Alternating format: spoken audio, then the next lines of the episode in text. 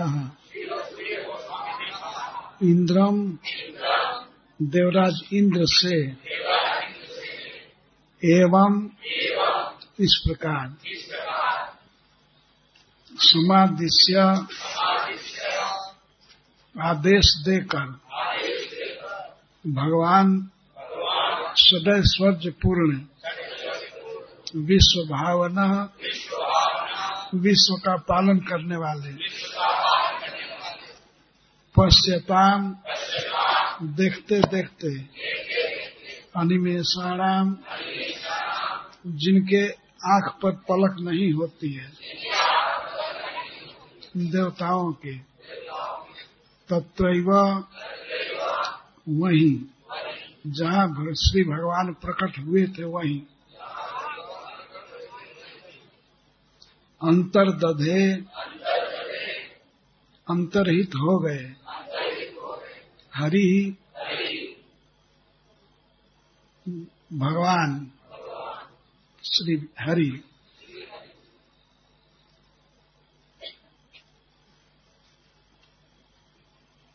संक्षेप में कथा है, इस स्कंध में पोषण तत्व का वर्णन हुआ है। भागवत में दस विषय बताए गए हैं। उसमें एक है पोषण। पोषण का अर्थ है, श्री भगवान अपने अपराधी से अपराधी भक्त को माफ़ कर देते हैं, पोषते हैं। जैसे अजामिल और इंद्र तो यहाँ इंद्र के बारे में बताया जा रहा है। इंद्र स्वर्ग के राजा हैं, बहुत बड़े देवता हैं, देवताओं में सबसे प्रधान है।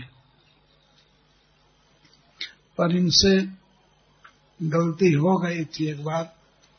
इस सभा में बैठे थे, स्वर्ग में सभी देवता सभा में बैठे थे। और गंधर्व ऋषि मुनि सब वहाँ उपस्थित है। बहुत बड़े आसन पर बैठे थे। बहुत बड़ा चामर झुलाया जा रहा था और बहुत सुंदर छत तना हुआ था। उसी समय सभा में देवताओं के गुरु बृहस्पति जी प्रवेश किए। उनको देख करके इंद्र देवता न आसन से उठे और न तो उनको प्रणाम किए। वचन से भी प्रणाम नहीं किए। तो देवगुरु बृहस्पति जी समझ गए कि यह इंद्र अभिमान में है। अपने देवत्व का, या इंद्रत्व का अभिमान है इसको। ये सोच रहा है कि गुरु तो ऐसे जाते ही रहेंगे, आते ही रहेंगे। कितनी बार खड़ा होंगे। हम सभा में सबके स्वामी हैं। तो ये ब्राह्मण आया तो आया करे, हम क्या करें? हम खड़ा नहीं होंगे ऐसा मन में सोच करके वे खड़ा नहीं हुए। ऐसी बात नहीं थी कि वे भूल से प्रणाम नहीं किए जान बुझ करके प्रणाम नहीं किए। ब्राह्मण समझ करके। तो बृहस्पति जी समझ गए, इसमें बड़ा अभिमान हो गया है। तो वे सभा से निकले चुपचाप, कुछ कहे नहीं इंद्र को। निकल करके अपने घर गए और घर से भी फिर अपनी शक्ति से अंतरहित हो गए। लेकिन देवता होने के कारण इंद्र को इस बात का अफसोस हुआ कि अरे मैं इतना बड़ा पाप किया, अपराध किया। देवता हो करके भी मैं असुर जैसा आचरण किया, गुरु को प्रणाम नहीं किया। जिन गुरु की कृपा से मुझको सब कुछ प्राप्त है, उनको सभा में देख करके भी मैं प्रणाम नहीं किया। तो तुरंत ज्ञान हुआ, वे गए गुरु जी के घर। और वहाँ जाकर के देखे कि वहाँ गुरु जी है ही नहीं। पता लग गया इंद्र को कि गुरु जी रंज होकर के छिप गए हैं। यह समाचार दैत्यों को मिला। दैत्यों ने पूरी शक्ति के साथ देवताओं पर आक्रमण कर दिया। बुरी तरह से देवता मारे गए, पराजय हुई तो सब देवता ब्रह्मा जी की शरण में गए, इंद्र भी थे। और सबने प्रार्थना किया ब्रह्मा जी से कि हमारी बहुत बड़ी दुर्दशा है, कोई उपाय कीजिए। तो श्री ब्रह्मा जी समझाए, इंद्र को कहे, बहुत बड़ी गलती हो गई। तुम्हारे गुरु जी छोड़ दिए और भाग गए हैं। अब मैं सलाह देता हूँ विश्व रूप को गुरु बनाओ। और वही तुम्हारी रक्षा करेंगे सब देवताओं की। विश्व रूप में एक दोष है, उसको क्षमा करना है। अगर सह सको तो सह लेना क्योंकि उनका जन्म देवता के यहाँ हुआ है, परंतु उनकी माँ दैत्य कुल की है। रचना जिसका नाम है। तो विश्वरूप सहायता तो करेंगे तुम्हारी इंद्र की, लेकिन वे दैत्यों की भी कुछ मदद करेंगे। उनके इस अपराध को सह लेना।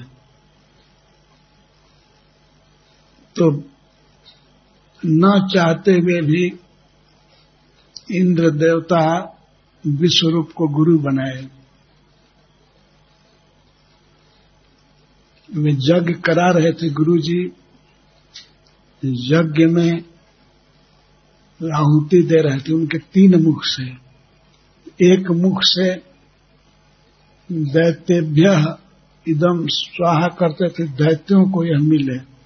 और और मुख से देवेभ्य इति समर्पे देवताओं को दे रहा। तो देवताओं को भी यज्ञ से शक्ति मिल रही थी और दैत्यों को भी। तो दैत्य तो पहले से ही बलवान थे। इंद्र देवता ने देखा कि ये ऐसा मंत्र बोल रहे हैं जिससे दैत्यों की शक्ति बढ़ेगी। तो वे घबरा गए और तुरंत तलवार उठा करके विश्व रूप के तीनों सिर को काट दिए। बताए, जिनको गुरु बनाए हैं, पुरोहित बनाए हैं, उनका मस्तक काट लिए। पहले गुरु को तो प्रणाम नहीं किए और दूसरे गुरु को काट दिए। बहुत बड़ा अपराध हुआ।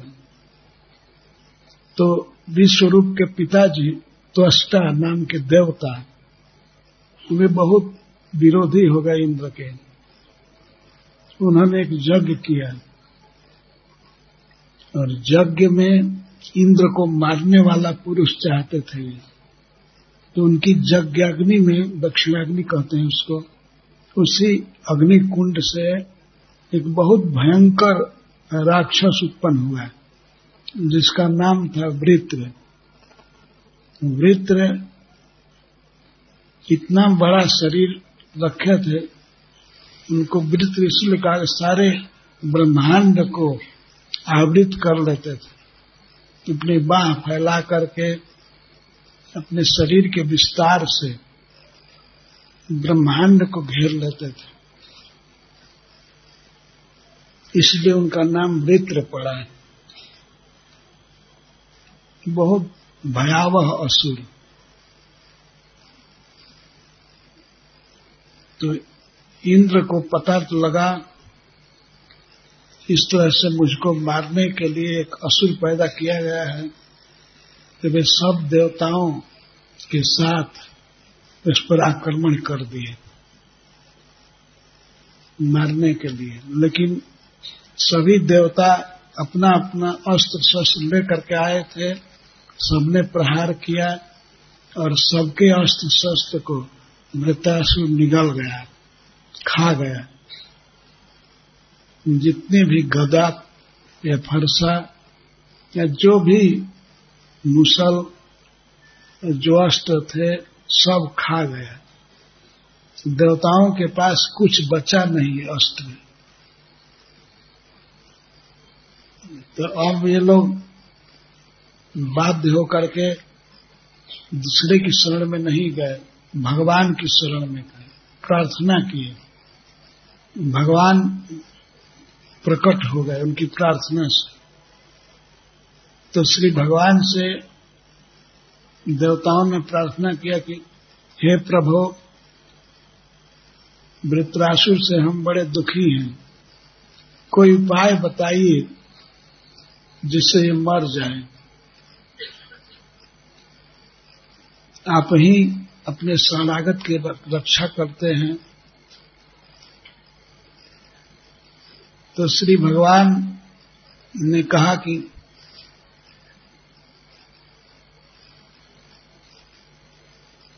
मृतरासुर एक अच्छे व्यक्ति हैं। उनका वध क्यों चाहते हो?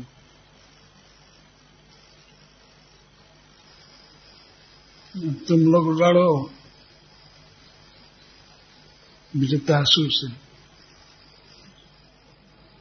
तब इंद्र ने हाथ जोड़ करके भगवान से कहा, प्रभु, हमारी समर्थ नहीं है। आप स्वयं उपाय न बता करके बध कर दीजिए उसका।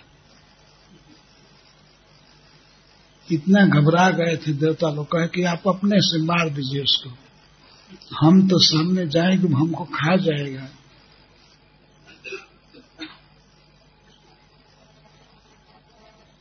तब श्री भगवान ने उपाय बताया दूसरा इंद्र को समझाया बहुत अच्छी तरह से सुनो तुम देर मत करो जल्दी जाओ ऋषि सप्तम। एक बहुत महान ऋषि है ऋषियों में सर्वश्रेष्ठ उनका नाम है दधीची ऋषि। उन, उनके पास जाओ क्या करने के लिए? तो भगवान ने कहा विद्या व्रत तप सारम गात्रम याच तमाचलम उनका शरीर बहुत बलवान है, बहुत विद्या पढ़े हैं। विद्या का अर्थ है भगवान की भक्ति। नारायण कवच का अभ्यास किए हैं। बहुत बड़ा अभ्यास किए हैं। इस कारण से उनका शरीर बहुत बलवान है। और व्रत भी किए। व्रत का अर्थ मुख्य रूप से होता है उपवास। या वे ऋषि हैं तो ऋषि लोग तो सूखे पत्ते खा करके भजन करते हैं। हवा पी करके रह जाते हैं, पानी पीकर रह जाते हैं। ये बहुत बड़े व्रतधारी हैं और बहुत बड़े तपस्वी हैं। उनसे जा करके उनका शरीर मांगो। उनके शरीर में जो अस्थियाँ हैं, बहुत बलवान हैं। उन अस्थियों को ले करके विश्वकर्मा जी से एक अस्त्र बनवाना है। उसी अस्त्र से वृतासुर मरेगा मरता का नहीं करता। इंद्र आदि देवता तो बहुत दुखी थे। वे तो भगवान की बात को सुन करके तुरंत चल दिए। देवताओं के देखते देखते भगवान अंतरहित हुए। सुखदेव जी कहते हैं तो पश्यताम अनिमेषाणाम अनिमेषाणाम, उनकी आँखों पर तो पलक होती ही नहीं है। वे भगवान को देख रहे थे एक टक अद्भुत सौंदर्य और तेज था भगवान में। ऐसे श्री हरि को वो लोग देख रहे थे और उनके देखते देखते वहीं अंतरहित हो गए। इंद्र को आदेश दिए कि जा करके ऋषियों में श्रेष्ठ दध्यन मुनि से उनकी अस्थि मांगो। उससे अस्त्र बनेगा। उसी से वृत्तासुर मरेगा। भगवान ने एक इतिहास सुनाया कि दधीची मुनि में यह शक्ति कैसे आई है। भगवान ने कहा कि वे ब्रह्म विद्या के आचार्य हैं।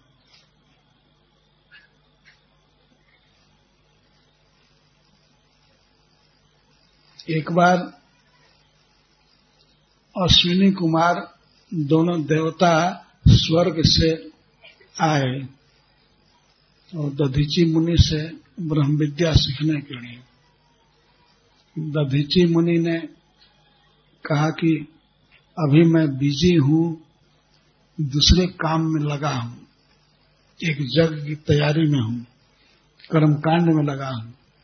आप लोग बाद में आइएगा। मैं आपको ब्रह्म विद्या का उपदेश करूँगा। तो अश्विनी कुमार चले गए स्वर्ग में। और जा करके उन्होंने इस बात का प्रचार कर दिया कि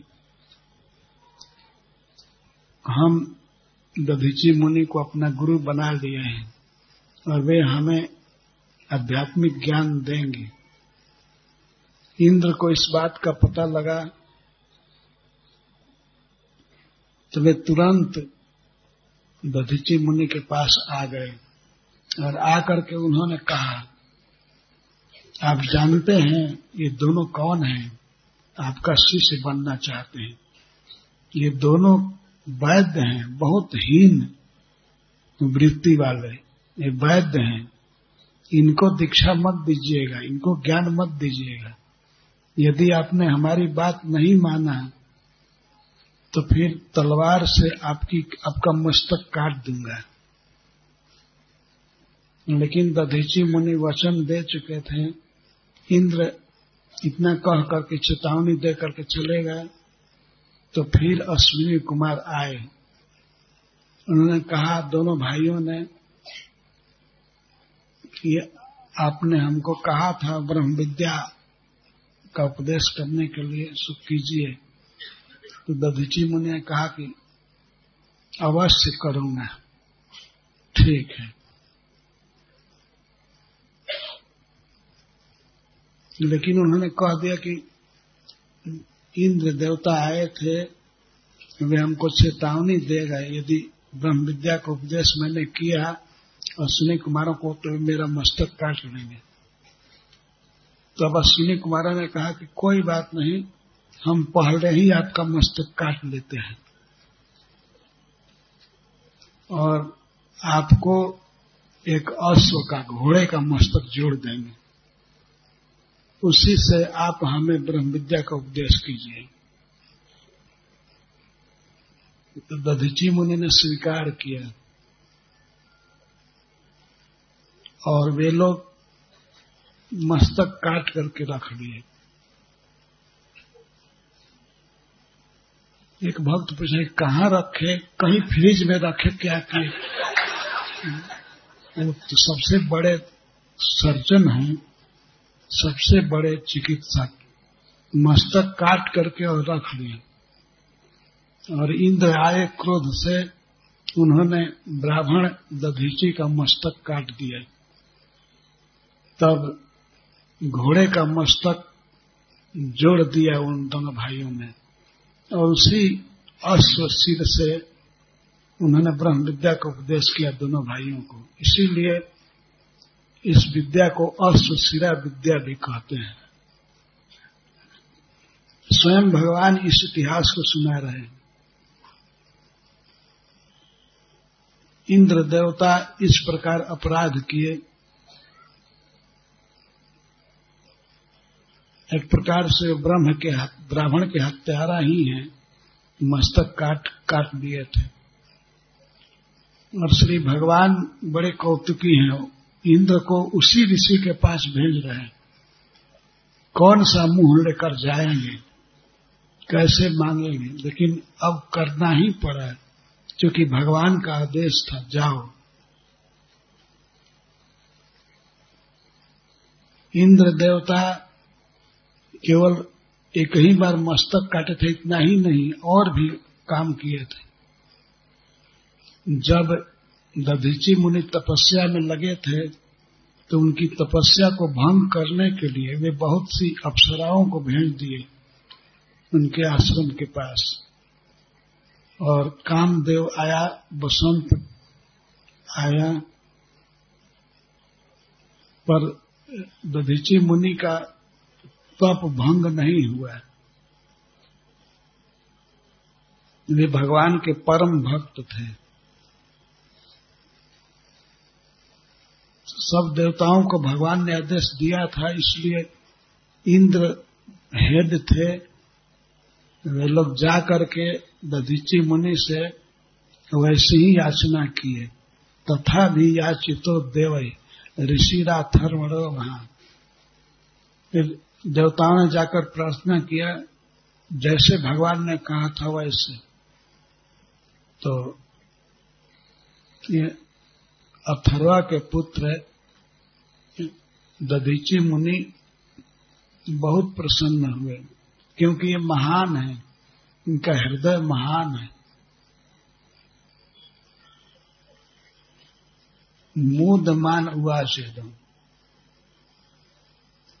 अथर्वा मुनि के पुत्र दधीची बड़े प्रसन्न हुए। मोदमान आनंद में भर गए यह प्रार्थना सुन करके कि हमारे शरीर को देवता लोग चाहते हैं। और और प्रसन्नता इसलिए हुई कि स्वयं भगवान ने कहा था कि उनके शरीर को मांगो। इसलिए दधची मुनि बहुत प्रसन्न है।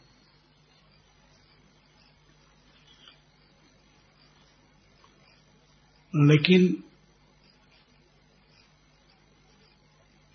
कुछ धर्म की बात सुनने के लिए उन्होंने नकारात्मक जवाब दिया।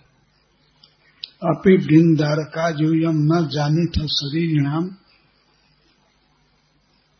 संस्थायाम द्रोहो दुस्सह चेतना पर आप लोग वृंदारक हैं। वृंदारक का अर्थ देवता देवता हैं, बड़े सुंदर हैं। लेकिन आपका स्वभाव बहुत कठोर लगता है।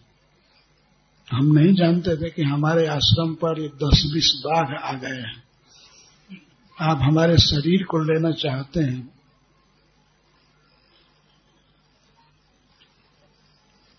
अभी वृंदार का यूयम न जाने था शरीर में। संस्था मृत्यु में प्राणी को कितना कष्ट होता है, इसका पता आप लोगों को नहीं है। क्या आपको पता नहीं है?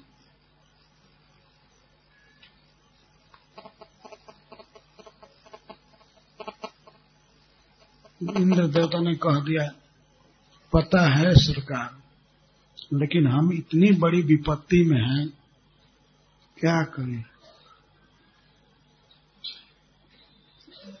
दधीची मुनि ने कहा कि जिजी विष्णुनाम जीवा नाम आत्मा पृष्ठ ये आपको जानना चाहिए कि जीवित रहने की इच्छा वाले प्राणियों के लिए यह शरीर कितना प्रिय है।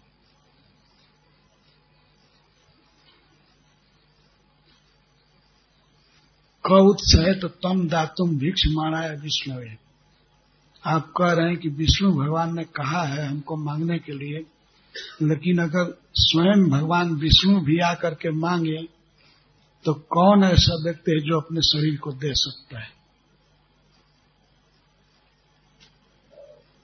स्वयं विष्णु भी भिक्ष माराया भिक्षा मांगने के लिए आवे किसी को? अरे एक चीटी भी अपना शरीर नहीं दे सकती है। एक कीड़ा भी अपना शरीर नहीं दे सकता। शरीर सबको बड़ा प्रिय है। जीजी विष्णुनाम जीवा नाम आत्मा पृष्ठ ये शरीर बहुत प्रिय है। प्रत्येक जीवात्मा को यदि वो जीना चाहता है, इस भौतिक जगत में जीवित रहने की इच्छा रखने वाला ऐसा कौन सा व्यक्ति है जो अपना शरीर विष्णु को दे सकता है। अगर विष्णु भी मांगे तब भी, जबकि विष्णु ने ही सबका शरीर बनाया है, शरीर के लिए भोग सारी वस्तुएँ वे ही दिए हैं। लेकिन वे भी आकर के अगर मांगे कि शरीर दे दो तो कौन देगा? कोई नहीं।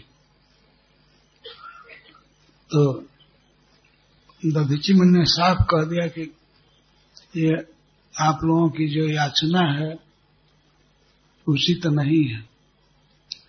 हम नहीं देंगे। यही कहने का आशय था। कोई नहीं देगा, अर्थात मैं नहीं दूँगा।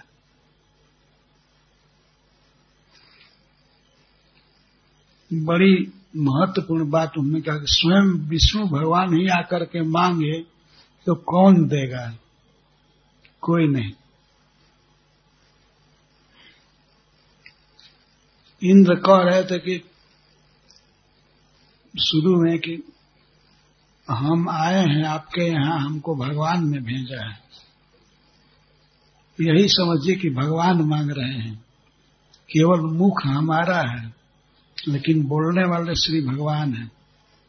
हम तो एक भोंपू की तरह हैं। आप यही समझिए कि भगवान ने मांगा है। इसी पर दधीची मुनि कहते हैं कि यदि स्वयं भगवान भी मांगे तो कौन देगा शरीर? अर्थात कोई नहीं देगा।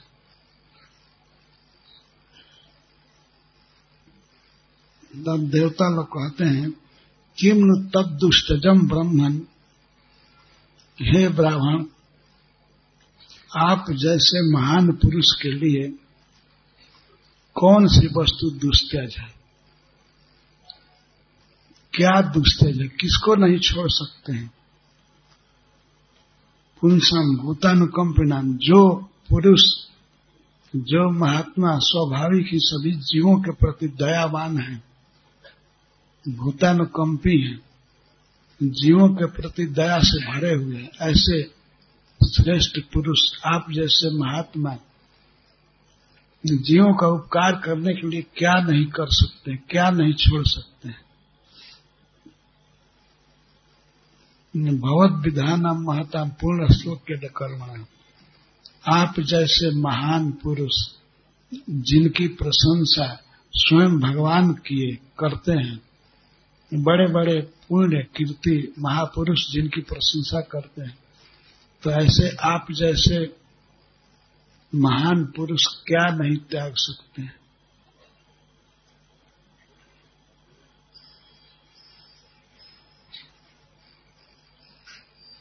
देवताओं ने कह दिया, नूनम स्वार्थ परो लोको, न वेदा पर संकटम यदि वेदा नया चेतन नेति न जदीश्वरा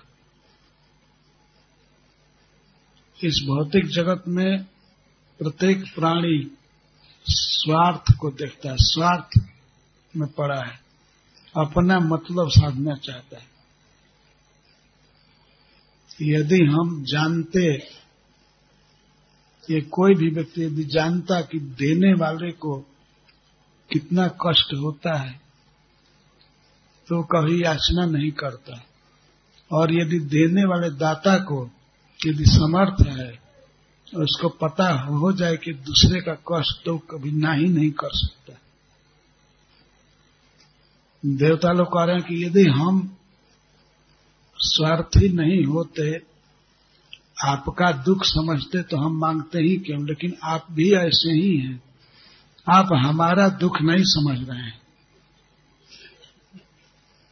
यदि आप हमारा दुख जान जाते तो नेति न आह, नहीं दूँगा ऐसा नहीं कहते।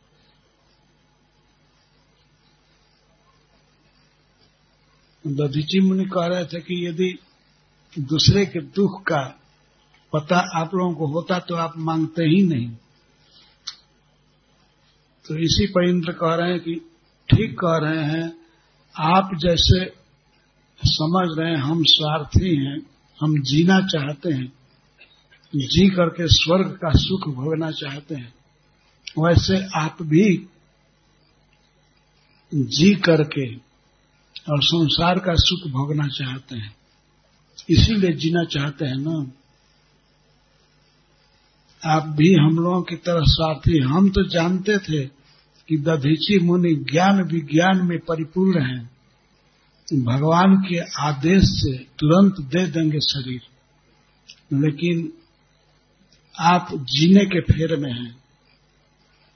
कुछ वर्ष और जी करके संसार का सुख भोग लूँ यही आपकी इच्छा है। क्या जीना चाहते हैं? हम तो स्वार्थी हैं। हम तो मरना नहीं चाहते, जीना चाहते हैं। इसी से आपसे मांग रहे हैं। लेकिन आप भी वैसे ही हैं। जैसे हम लोग बिना ज्ञान के हैं, वैसे आप मुनि होकर के भी, इतना ब्राह्मण होकर के भी, आप अपने देह में आसक्त हैं। आप में भी वैराग्य नहीं है।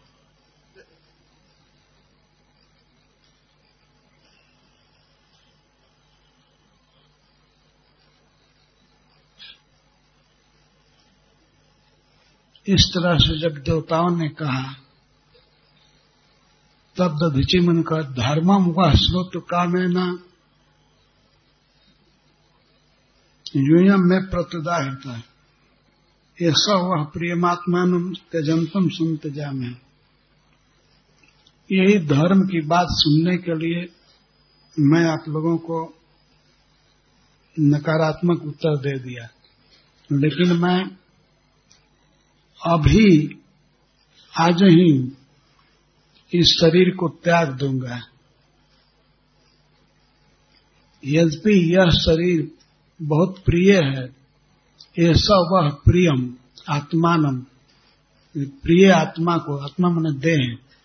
ये देह बहुत प्रिय है, लेकिन इसको मैं त्याग देता हूँ। अभी त्याग देता हूँ। तेजंतम सम तेजा में हम। यह एक दिन हमको छोड़ ही देगा। आज या कल ये शरीर हमको छोड़ देगा। वास्तव में आत्मा को शरीर छोड़ करके गिर जाता है।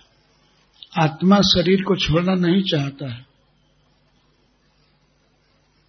अगर शरीर गिरने गिरने हो जाता है तो आत्मा अनेक चिकित्सा करा करके या योगासन करके जैसे तैसे शरीर के साथ रहना चाहता है। शरीर गिर जाता है। आत्मा को छोड़ देगा। तो संसार में अधिकांश जीव ऐसे हैं, जो जिनको शरीर छोड़ देता है। लेकिन ऐसे महापुरुष जो शरीर को स्वयं छोड़ दें, वो तो धूप वो दधीची मुनि जैसे ही है। तेजंतम सुन तेजा में ये तेजंत में तो छोड़ रहा है। शरीर तेजंतम त्याग ही रहा है। जब से जन्म हुआ है, उसी दिन से शरीर छोड़ता जाता है। बीमार होता जाता है और एक दिन ऐसा आता है कि छोड़ देता है। ये आत्मा की चिंता नहीं करता। आत्मा शरीर में अटैच रहता है। शरीर नहीं। ये त्यजंतम ये तो त्याग देगा। त्याग रहा है। तो जो मुझको छोड़ेगा ही, अंत में और अभी छोड़ रहा है, उसको आज ही मैं सन तेजामी, मैं त्याग दूँगा। उससे क्या प्रेम करना है? जो हमको छोड़ने, छोड़ता जा रहा है तो उसको छोड़ने में क्या दिक्कत है? शरीर एक दिन छोड़कर गिर जाएगा। ये समझना बहुत ज़रूरी है कि मैं शरीर में आसक्त हूँ, शरीर मुझमें आसक्त नहीं है। आत्मा शरीर में आसक्त रहता है। शरीर तो आत्मा की चिंता नहीं करता है। जैसे एक कमीज ये कुर्ता है प्रवाह नहीं करेगा कि पहनने वाला व्यक्ति हमको ठीक रखे। ये तो गिर ही जाता है। लेकिन पहनने वाला व्यक्ति सोचता है, हमारा कुर्ता ठीक रहे, ये फटे ना।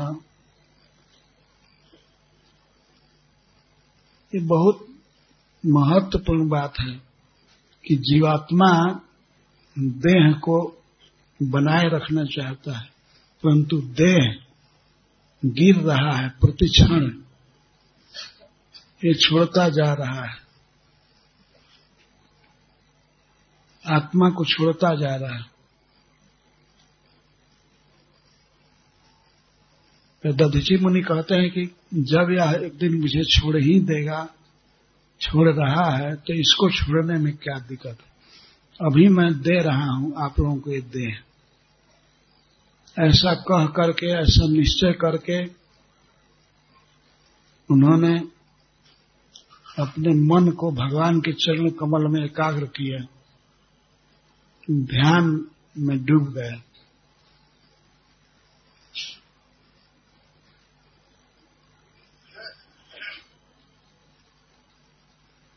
ये इस तरह से कहा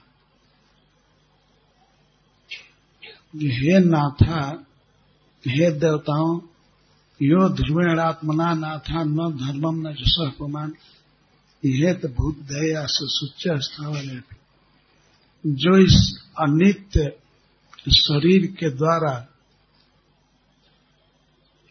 नित्य जस नहीं कमा लेता है और धर्म का आचरण नहीं करता है, परोपकार नहीं करता है, ऐसे मनुष्य पर पेड़ पौधे भी तरस खाते हैं स्वच्छ अधिकारते हैं।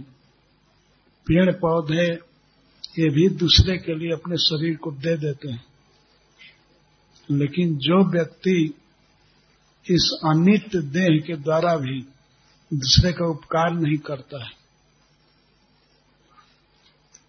वह वृक्षों के भी भी धिकारने योग्य है। वृक्ष का जीवन ऐसा है, बेचारे एक जगह पर रहते हैं, कहीं जा नहीं सकते। मनुष्य तो दिल्ली से हरिद्वार आता है, हरिद्वार से दिल्ली जा सकता है। इतनी सुविधा है इस शरीर में। चलता है, बोलता है, सुनता है, वृक्ष तो चलते नहीं है स्थावर है। पर सब सुविधा होते हुए भी दूसरे का उपकार मनुष्य नहीं करता है। तो ऐसे मनुष्य पर वृक्ष भी सोचते हैं। वे भी धिकारते हैं। ससोच्य स्थावर है रपी। स्थावर वृक्ष या छोटे पौधों से भी गया बीता है।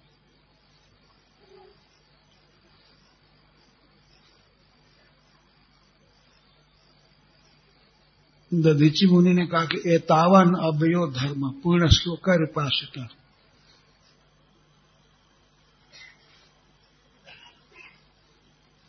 यही सनातन धर्म है। दूसरे प्राणियों के सुख में सुखी होना और उनके दुख में दुखी होना, बस इतना ही धर्म है। एतावान अव्ययो धर्म। एतावान का अर्थ बस इतना ही। धर्म के विषय में ये प्रवचन है, ब्राह्मण श्रेष्ठ दधीची मुनि का। धर्म इतना ही है कि दूसरे के दुख को देख करके दुखी होना और सुखी देख करके सुखी होना, इतना ही धर्म है। और इस धर्म का फल अव्यय है। इसका फल स्वर्ग है या वैकुंठ है, भगवान का पार्षद हो जाना, वह फल ऐसा है जो कभी नष्ट नहीं होगा।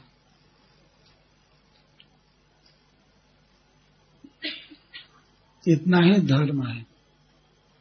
भगवान वेदव्यास देव ने भी कहा है अठारह पुराण में सबसे महत्वपूर्ण बात है, आत्मन प्रतिकूलानी परेशान न समाचार। आत्मन प्रतिकूलानी अपने विरुद्ध जो है, अपने को जिस बात में सुख नहीं मिलता है, दुख मिलता है वह दूसरे के प्रति भी न करे, यही सबसे बड़ा धर्म है। हमारे शरीर में यदि कोई कांटा चुभावे तो हमको कष्ट होता है। तो इसी से समझ लेना चाहिए कि सबको कष्ट होता है। तो हमको प्यास लगती है तो मैं पानी के लिए तड़पता हूँ। ऐसे ही दूसरे प्राणी को भी, मनुष्य को भी प्यास लगती है, इसका अनुभव करना, दूसरे को भी भूख लगती है तो अपने प्रतिकूल जो कुछ है, वह दूसरे के प्रति नहीं करना। तो दधीची मुनि और स्पष्ट बोल रहे हैं यह भूत शोक हर्षाभ्याम आत्मा सोचती हृष्यति जीवों के दुख को देख करके शोक करना, दुखी होना और सुख देख करके हर्षित होना, बस इतना ही धर्म है। धर्म की व्याख्या बहुत लंबी चौड़ी नहीं है। दूसरे प्राणियों के दुख को देख करके दुखी होना, दूसरे मनुष्य यदि कुछ दुख में है, कोई रोगी है, कोई भोजन के बिना दुखी है, और मनुष्य ही नहीं, और भी भूत जैसे गाय है, पक्षी हैं, पशु और वो दुखी हैं, इस बात को समझने की चेष्टा करनी चाहिए। पहले तो यह बात जानना आवश्यक है कि दूसरे प्राणी जीवित हैं और उनको सुख दुख का अनुभव होता है। ऐसे बहुत से बेवकूफ़ इस दुनिया में भरे हैं जो ये नहीं जानते हैं कि दूसरे प्राणियों में भी जीव है। इस संसार में ऐसे बहुत से ग्रुप हैं, जो मानते हैं कि दूसरे जीवों में, खास करके जानवरों में जीव नहीं है। इसीलिए वे कसाई खाना खोल करके हज़ारों हज़ारों पशुओं का वध करते हैं। और जानते हैं कि पशु चिल्ला रहा है, दुखी है, लेकिन वो ये मानते हैं कि पशु में जीव है ही नहीं।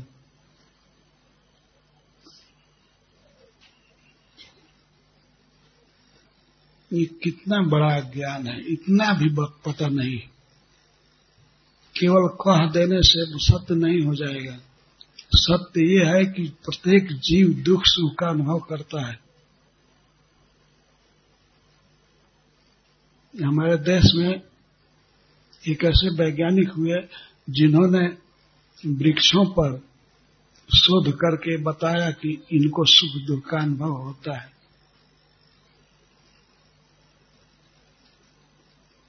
हम लोग गाँव में ऐसी छोटी छोटी घास देखे हैं। एक लाज, लाजवंती घास होती है जिसके सामने ज़ोर से बढ़ने पर वो घूंघट ताड़ लेती है वो सिकुड़ जाती है।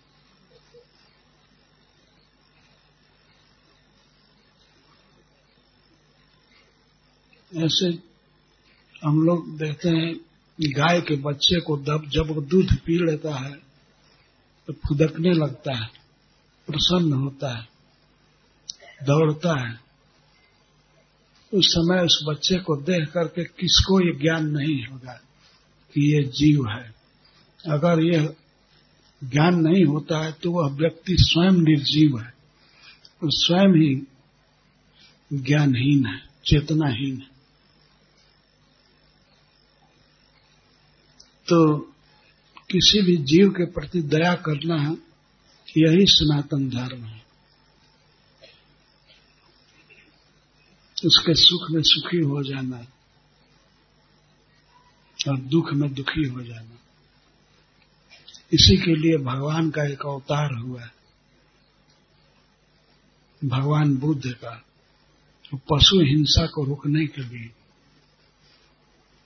आज दुनिया में बहुत जगह पर बौद्ध धर्म का प्रचार है, लेकिन बुद्ध के अनुयायी होकर के भी वे पशुओं का वध करते हैं। निंदस यज्ञ विधे रहा सुति जातम सदय हृदय दर्शित पशुघातम केशव धृता बुद्ध शरीर, जय जगदीश हरे। जो श्रुति में बात है यज्ञ की विधि की निंदा किया भगवान ने। यज्ञ में पशु की हिंसा की जाती थी पहले। लेकिन ये श्रुति में आदेश ब्राह्मण लोग पशु को काटते थे, यज्ञ में आहुति देते थे, लेकिन वे इतने समर्थ थे कि उस पशु को युवक बना करके जीवित कर देते थे। लेकिन अब वो ऐसी शक्ति नहीं है, कहीं किसी पशु को मार करके उसको जीवन दान देने की कला मालूम ही नहीं है। फिर भी लोग वध कर रहे हैं। तो भगवान बुद्ध ने इसको भी मना किया।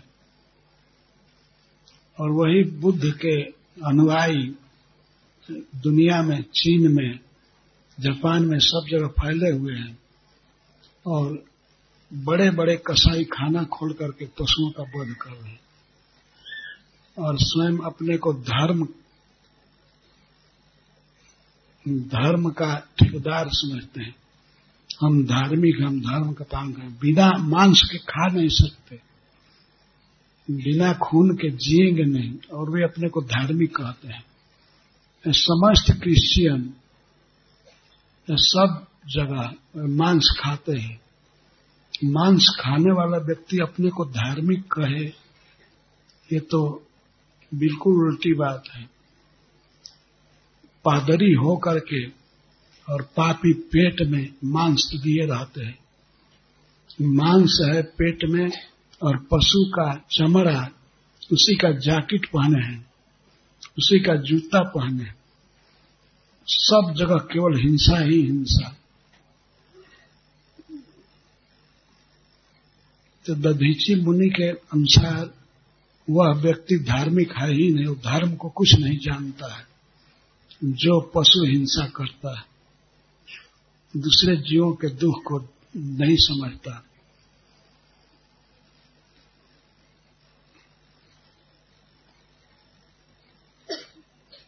तो एतावन अव्ययो धर्म, पूर्ण श्लोक उपासित। पूर्ण श्लोक, पवित्र कीर्ति महापुरुष, इसी धर्म का आचरण किए हैं। दूसरे प्राणियों के दुख में दुखी हुए हैं, सुख में सुखी हुए हैं, और यही धर्म का अव्यय फल है, अविनाशी फल है। ये सनातन धर्म।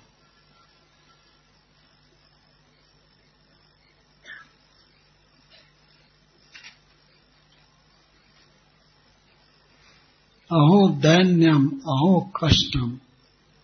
पारक के क्षण भंग रहे जन्नोप कुर्यात अस्वार्थ मरते स्वज्ञात विग्रह।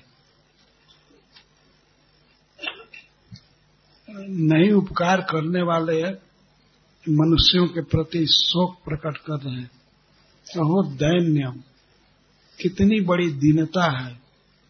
केवल जीवन भर दुख ही भुगता चलेगा। वो मनुष्य जो न उपकुरिया, जो उपकार नहीं करता है मर्त्य स्वज्ञात विग्रह अपने पुत्र द्वारा, अपनी पत्नी द्वारा, अपने धान द्वारा, अपने देह द्वारा, यदि दूसरे का उपकार नहीं करता है तो यह बहुत दीनतापूर्ण जीवन है। और कष्ट की बात है। अंततः ये देह, या पुत्र, या स्वजन जो भी है क्षण भंगुर है।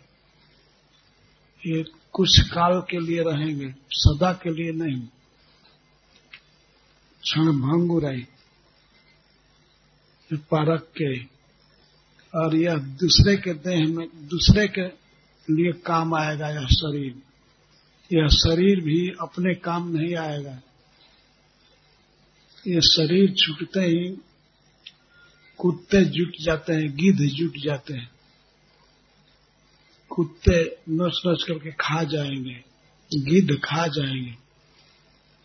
किसी का भी शरीर यदि गिर जाए, कहीं निर्जन स्थान में तो उसको पूछने के लिए कोई मनुष्य नहीं आएगा।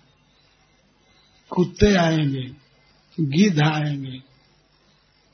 वो चाहे संसद में बैठने वाले व्यक्ति का शरीर हो और चाहे विधानसभा में, कहीं से, कोई व्यक्ति अंत में कुत्तों का भोजन बन जाएगा।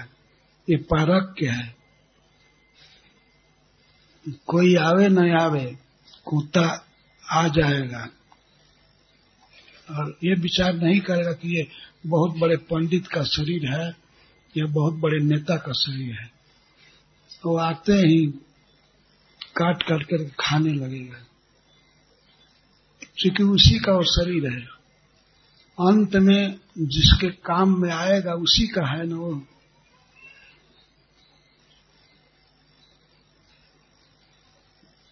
इस शरीर को चाहे जितना भी तेल लगा करके, साबुन लगा करके, इसको व्यक्ति साफ़ रखे, लेकिन अंत में यह किसका भोजन है? कुत्ते का भोजन है।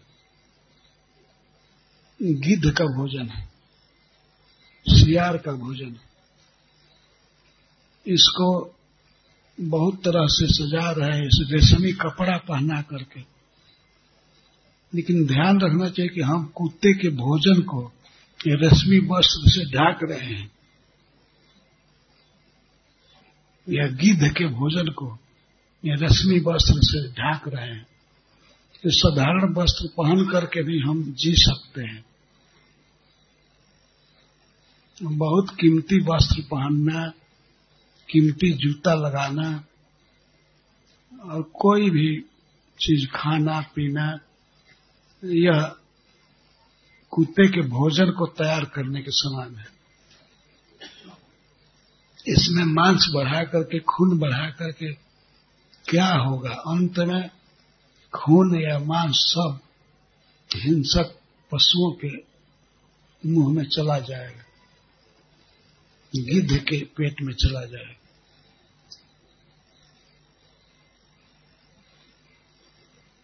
इसलिए दधीची मुनि कह रहे हैं पारक के यह शरीर दूसरे का है। आत्मोपयोग शून्य ये अपने उपयोग में नहीं आएगा। अपने उपयोग में आ, आएगा जब तक जी रहा है। जब तक जी रहा है तब तक अपने काम में आएगा। कर लेना चाहिए। जीव से भगवान का नाम लेना शरीर से सेवा करना सिर से प्रणाम करना ये सब काम कर लेना चाहिए। अंत में यह शरीर जाएगा दूसरे के यहाँ।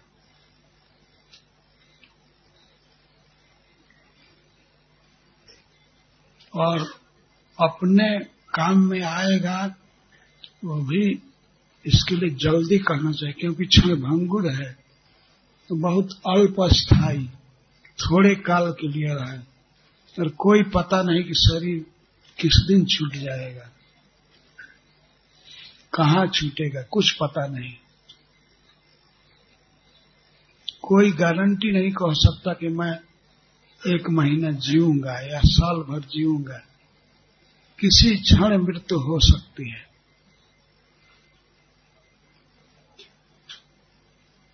तो ये स्वजन, ज्ञाति, पुत्र और धन, स्व और देह, ये सब क्षण भंगुर है। थोड़े काल के लिए मिला है। कब छीन लिया जाएगा, कोई पता नहीं। प्रतिदिन हम लोग सुनते हैं, पढ़ते हैं न्यूज़ पेपर में, कि यहाँ इतने लोग मर गए, वहाँ एक्सीडेंट हो गया, आतंकवादी मार दिए, बम विस्फोट हो गया।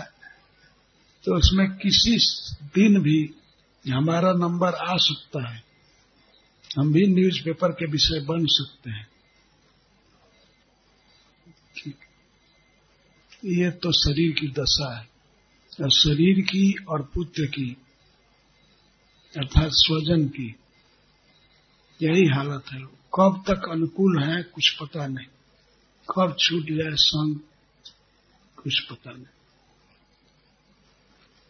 अतः जो व्यक्ति अपने धन, अपने स्वजन और अपने देह द्वारा दूसरे का उपकार नहीं करता है तो यह धिकारने लायक है बड़े कष्ट की बात है। ये इस एवं व्यवसितो इस प्रकार से निर्णय किया दध्यंग मुनि ने, दधीची मुनि ने, ऐसा कह करके, निर्णय करके अपने मन को एकाग्र किए भगवान के चरण कमल में।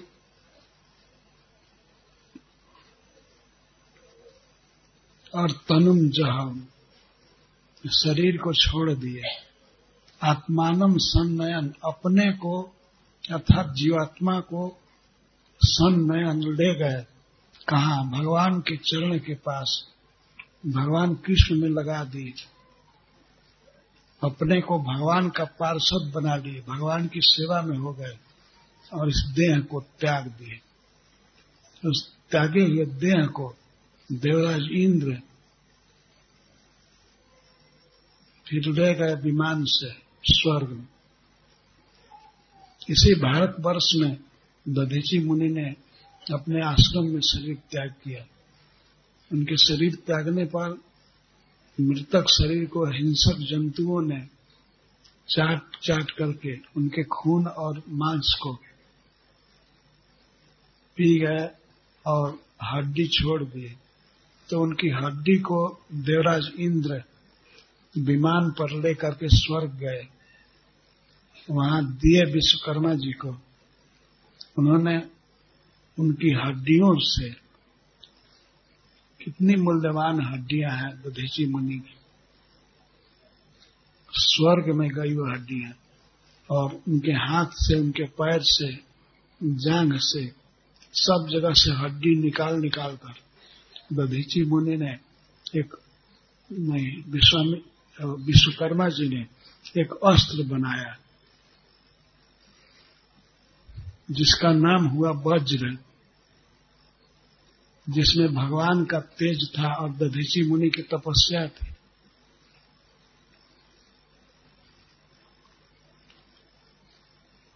तो उसे वज्र को लेकर के देवता लोग पूरी तैयारी के साथ दैत्यों से युद्ध के लिए इकट्ठा हुए। सब एकजुट होकर के दैत्यों से युद्ध करने के लिए चले। देवराज इंद्र अपने वाहन ऐरावत पर चढ़े थे। सारे देवता उनके पास थे। वे वृतरासुर को मारने के लिए चले। बड़े क्रोध में, जैसे काल को मारने के लिए स्वयं भगवान शिव चले थे। पहले एक घटना में काल का वध करने के लिए, जमराज का वध करने के लिए भगवान शिव चले थे, रुद्र चले थे। ऐसे देवराज इंद्र चले। देवता सब जुटे हैं, चूँकि बहुत बड़ा बल मिला है। भगवान का आश्वासन अस्त्र बन गया है। इसलिए देवताओं को उत्साह बढ़ा है और असुर तो पहले से ही बलवान हैं। वे भी सब ये सुने कि इंद्र को अस्त्र नया मिल गया है तो वे सब भी एक साथ जुटे, सारे असुर। और नर्मदा नदी के किनारे बहुत बड़ा भीषण युद्ध हुआ है। रण परम दारुण परम दारुण, परम भयानक युद्ध, जिसमें सारे देवता और सारे असुर थे ये देवासुर संग्राम था। देवता पूरा पूरा जुटे थे और असुर भी पूरी शक्ति से जुटे थे। असुर सब ये जान गए कि हमारे लीडर वृत्रासुर हैं, वृत्र हैं, इसलिए वे बड़े उत्साह में थे। और देवता लोग इस उत्साह में थे कि नया अस्त्र मिला है, भगवान का आशीर्वाद है, हम जीतेंगे। दोनों तरफ़ से बहुत बड़ी तैयारी थी। युद्ध कब हुआ, कहाँ हुआ, सुखदेव गोस्वामी बताते हैं। नर्मदायम नर्मदा नदी के किनारे, ये नर्मदा नदी स्वर्ग में भी बहती है। जैसे गंगा जी, कृष्णा कावेरी, ये सब स्वर्ग में है। इसी तरह से नर्मदा जी भी स्वर्ग में है। तो स्वर्ग में युद्ध हुआ। बहुत बड़ा भीषण युद्ध। असुर सब बड़ी तैयारी से देवताओं का सामना किए। वास्तव में युद्ध की तैयारी देवताओं की थी। वे युद्ध करने के लिए आए वृत्रासुर को मारने के लिए। दैत्यों ने लेकिन आक्रमण किया पहले दैत्यों ने। देवता लोग जब आए इनको देख करके दैत्यों ने अपना अपना अस्त्र लेकर के फिर इनको मारना चाहे, जो भी अस्त्र था। तो प्रहार किए देवताओं पर, लेकिन अब समय बदल गया था। देवताओं के पक्ष में श्री भगवान थे। दैत्य कितना भी प्रयास किए, अब देवताओं की हार नहीं हो रही। दैत्य लोग, अस्त्र शस्त्र प्रहार करके खाली कर दिए। इसके बाद वे बड़े बड़े पत्थर उठा करके फेंकने लगे। बड़े बड़े चट्टान, शिखर,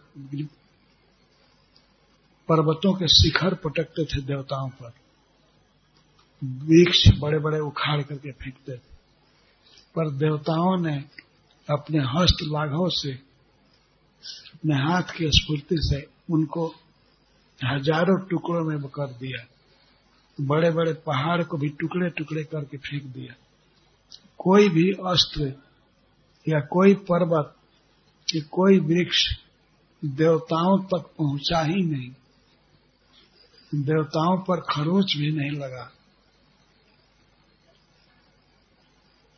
ये देख करके दैत्य घबरा गए कि क्या हो गया। देवता बिल्कुल प्रसन्न है और हरि बोल कहा करके नाच रहे हैं कि क्या हो गया, इन पर कुछ प्रभाव नहीं पड़ रहा है।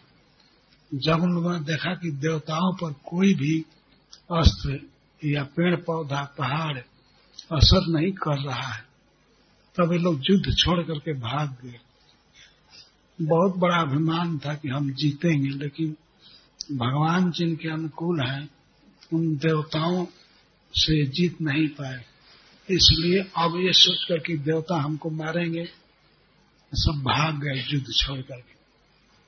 युद्ध छोड़ करके भाग गए। जबकि सेनापति युद्ध में अड़े थे वृत्रासुर खड़े थे, युद्ध के लिए, पर अपने स्वामी वृत्रासुर को छोड़ करके सब भागने लगे। वृत्रासुर ने देखा कि ये सब भाग रहे हैं तो अपने बड़े बड़े सेनापतियों को नाम ले लेकर के वृत्रासुर पुकारते हैं। हे संबर हे नमुचे, हे पुलोमन सुनो, मेरी एक बात सुनो। कहाँ भाग रहे हो? तो उन लोगों ने जवाब दिया, हम क्या करें? यहाँ मरे भागे नहीं तो हम भाग रहे हैं प्राण बचाने के लिए। यहाँ तो मरना पड़ेगा। ये देवता हमें छोड़ेंगे नहीं, मार डालेंगे। तब वृत्तासुर कहाँ जा रहे हो? कहाँ जाओगे जहाँ मृत्यु नहीं है? मृत्यु सब जगह है। कहीं ऐसा स्थान नहीं है कि वहाँ भाग करके बच जाओगे।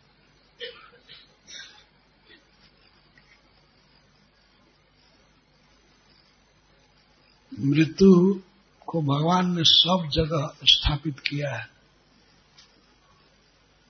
जात से मृत्यु ध्रुव सर्वता कि मृत्यु सब जगह है सब समय है। इसलिए भागो मत, भागने से बच नहीं पाओगे मरना ही पड़ेगा। तो वृत्रासुर बड़े ओजस्वी भाषण में कहते हैं, दो प्रकार की मृत्यु बहुत दुर्लभ है। एक तो पर ब्रह्म में, भगवान में मन लगा करके और मर जाना, उससे भगवान का धाम मिलता है। और दूसरी मृत्यु है, युद्ध में पीठ न दिखा करके। शत्रु का बाण सह करके, आघात सह करके युद्ध में मर जाना, इससे स्वर्ग मिलता है। तो ये दोनों प्रकार की मृत्यु बहुत दुर्लभ है।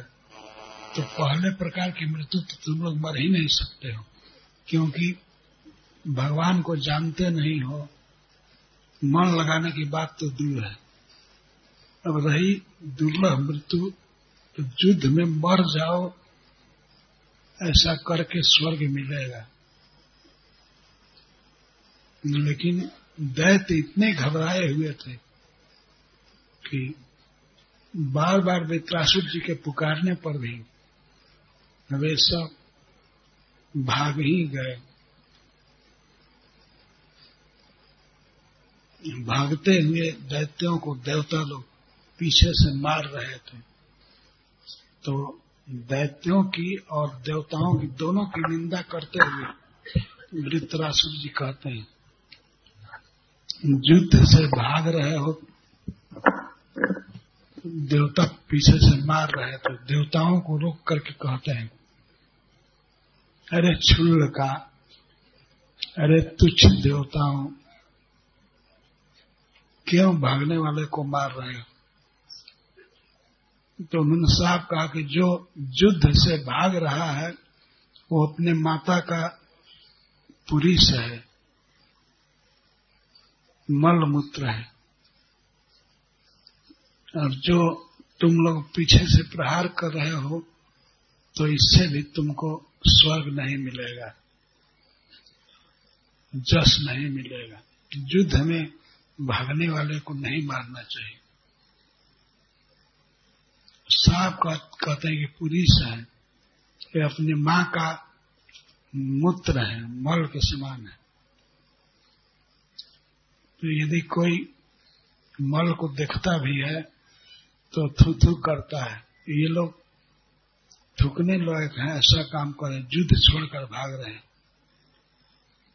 और मारने वाले देवताओं को रोक करके वृत्रासुर ने कहा क्षण ठहरो तुम लोग क्यों मार रहे हो उनको? जो भाग रहे हैं युद्ध से, उनको मारने से तुमको क्या मिलेगा?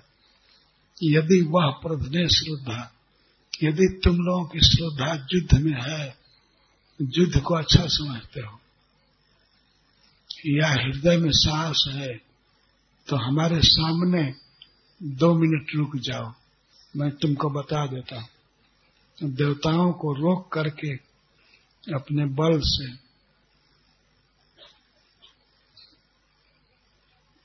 वृत्रासुर ज़ोर से गरजे, सिंहनाद किए। इतना ज़ोर से गरजे कि सारे देवता मूर्छित होकर के ज़मीन पर गिर पड़े।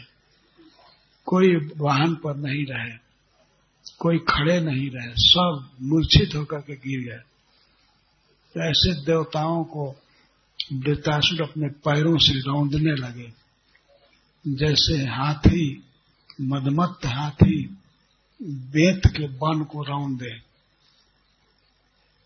जान से नहीं मारे, केवल रौंद रहे थे। अपने दाहिने हाथ में त्रिशूल लिए थे त्रिशूल से किसी को मारे नहीं। तो चाहते तो मार सकते थे, किसी को मारे नहीं। केवल अपने चरण कमल से रौंद रहे थे। बहुत बड़ा शरीर था तो देवताओं की तो हालत बिगड़ गई।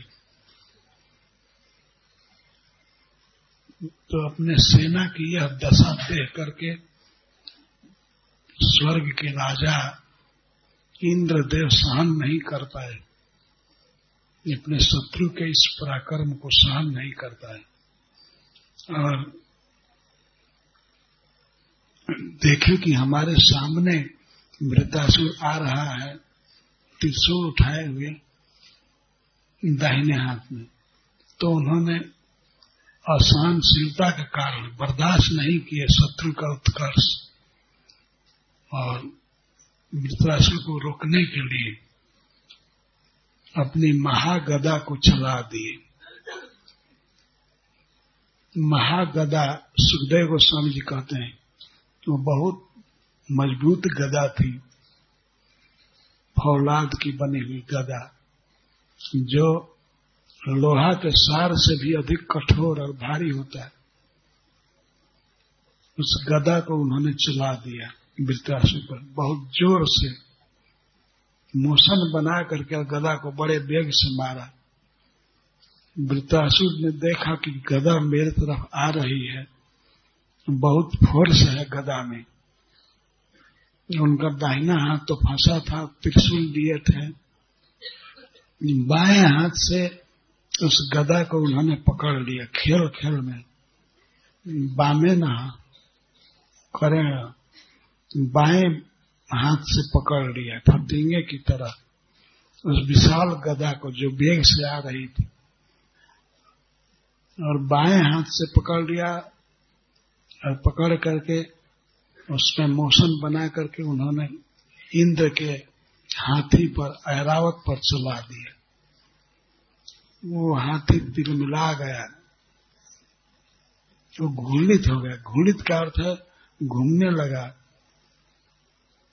इतना ज़ोर से प्रहार हुआ उस गदा का, इंद्र के द्वारा छोड़ी हुई गदा को वृत्रासुर लेकर के चला दिए। उससे हाथी का मस्तक फट गया।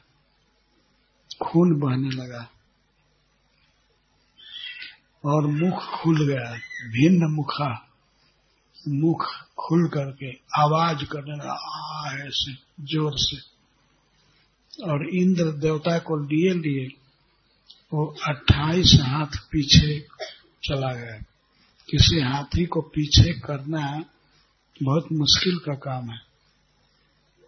लेकिन गदा के आघात से इतना दर्द हुआ कि वो अट्ठाईस हाथ पीछे चला गया और इंद्र को दिए दिए गिर पड़ा।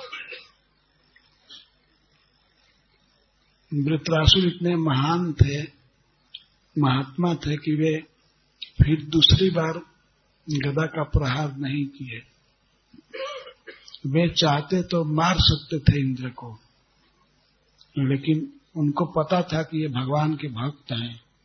भगवान इनकी सहायता कर रहे हैं। भगवान के अनुशासन से ही वज्र बनाया गया है। और उसी वज्र को लेकर के युद्ध में डटे हैं। तो दोबारा प्रहार नहीं किए। इंद्र अपने वाहन को इस तरह से घायल देखकर तुरंत अपने हाथों से उसको सहलाए मस्तक भगवान इंद्र के हाथ से अमृत का श्राव होता है। तो अपने अमृत श्रावी हस्त से उन्होंने हाथी को सहलाया, उसका दर्द, घाव सब मिट गया। उसको जो सिर फटा था वो ठीक हो गया। फिर युद्ध के लिए वो खड़ा हो गया ऐरावत। और उस ऐरावत के ऊपर वज्र लिए हुए इंद्रदेव तैयार हो गए युद्ध के लिए। यहाँ से युद्ध का वास्तविक विवरण चालू होता है। तो श्री जीव गोस्वामी पाद जी कहते हैं श्रीमद भागवत की महिमा के विषय में, इस ग्रंथ लक्षण के विषय में जिस ग्रंथ में वृत्तासुर के वध की कथा है और अम्बरीश महाराज की कथा है, वो है भागवत। तब ये बहुत महान प्रकरण है। जिसमें वृत्रासुर के वध की कथा है। वास्तव में वृत्रासुर जी का वध नहीं हुआ। वे तो डायरेक्ट भगवान के धाम गए। जैसा आगे वर्णन मिलेगा। ये छोटी सी कथा है, मैं और कहूँगा डेढ़ दिन। आज आधा दिन और कल इसको पूरा कर लूँगा। इसके बाद मृतासुर के पूर्व जन्म की कथा है। वही मुख्य है इस सत्र का विषय। जब उनका नाम चित्रकेतु राजा था हमको तो बड़ा आनंद आया इसको पढ़ करके चाहे वृत्रासुर विजयी हो या इंद्र। अगर इंद्र जीतते हैं तो अभी प्रसन्नता की बात है। क्योंकि भगवान की भग, भगवान के भक्त हैं सारे विश्व की व्यवस्था उनके जिम्मे है। और वित्रासुर जीतते हैं तो ये भी महाभागवत हैं। तो यह युद्ध, एक अद्भुत युद्ध है, जिसमें दोनों तरफ़ के प्रधान धर्म पर बातें कर रहे हैं और युद्ध भी कर रहे हैं। जैसे भगवान स्वयं अर्जुन को सिखाए युद्ध की बात, युद्ध करने के लिए कह रहे हैं, युद्ध करो। तो ये दोनों वीर युद्ध कर रहे हैं। दोनों बहुत बड़े योद्धा हैं। इंद्र देवता के विषय में कहा जाता है कि वे सौ अश्वमेध यज्ञ किए हैं। एक अश्वमेध यज्ञ करना कितना बड़ा मुश्किल का काम है। लेकिन सौ अश्वमेध यज्ञ करके वे शक्र उपाधि लिए हैं। सतक्रतु को संक्षेप में शक्र कहते हैं।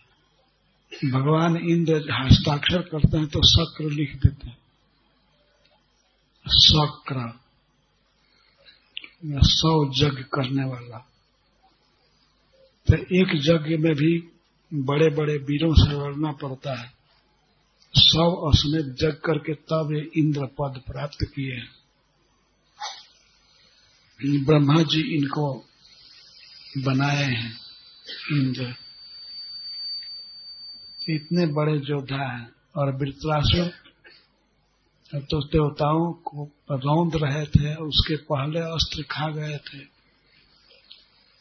उनकी वीरता के विषय में तो कुछ कहना ही नहीं। उनकी वीरता के विषय में थोड़ा सा परिचय दिया गया कि इंद्र के द्वारा चलाई हुई गदा को इंद्र के वाहन पर चला दिए तो वाहन मूर्छित हो गया। गिर पड़ा पीछे हट करके।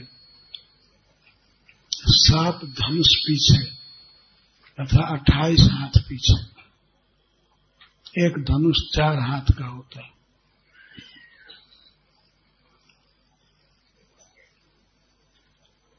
और एक अद्भुत युद्ध है कि वृत्रासुर इंद्र से प्रार्थना कर रहे थे बार बार कि आप चलाइए, आप उदास मत होइए। चिंता मत कीजिए कि आपकी गदा की तरह यह वज्र भी विफल हो जाएगा। नन्वे से वज्र तवसक तेज सा हरे दधीचो तपसा तेज। इसमें भगवान का तेज है। दधीची मुनि की तपस्या है। यह वज्र विफल नहीं होगा। ये अवश्य मेरा वध करेगा। आप इसको चलाइए चलाइए। बार बार विनय करते हैं। और इंद्र देवता ठिठक गए हैं कि मैं एक बार गदा चलाया तो उस गदा को वृत्तासुर चला दिया मेरे हाथी पर। अगर कहीं मुझ पर चलाया होता तो क्या हुआ होता? इसीलिए वज्र नहीं चला रहे थे कि वज्र चलाऊँगा, उसको पकड़ करके मार दिया तब तो साफ़ हो जाऊँगा। इसी डर से वज्र को चला नहीं रहे थे और वृत्तासुर बार बार याद दिलाते हैं, कहते हैं ये भगवान की योजना से वज्र बना है, मुझे मारने के लिए। अब इसको चलाई इसको चलाई ये नहीं चला रहे थे। तब वृत्तासुर ने सोचा कि ऐसे नहीं चलाएगा। वो फिर प्रहार किए वृत्तासुर पर। परिघ लेकर के। बहुत युद्ध हुआ। बहुत विस्तार से वर्णन है।